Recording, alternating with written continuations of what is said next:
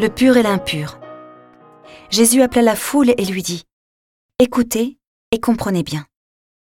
Ce n'est pas ce qui entre dans la bouche qui rend l'homme impur, mais ce qui sort de la bouche, voilà ce qui rend l'homme impur.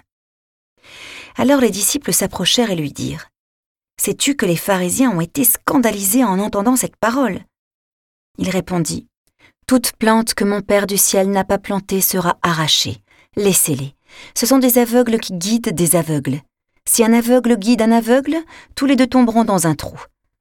Prenant la parole, Pierre lui dit, Explique-nous cette parabole. Jésus répliqua, Êtes-vous encore sans intelligence, vous aussi? Ne comprenez-vous pas que tout ce qui entre dans la bouche passe dans le ventre pour être éliminé? Mais ce qui sort de la bouche provient du cœur, et c'est cela qui rend l'homme impur car c'est du cœur que proviennent les pensées mauvaises, meurtre, adultère, inconduite, vol, faux témoignage, diffamation. C'est cela qui rend l'homme impur. Mais manger sans se laver les mains ne rend pas l'homme impur.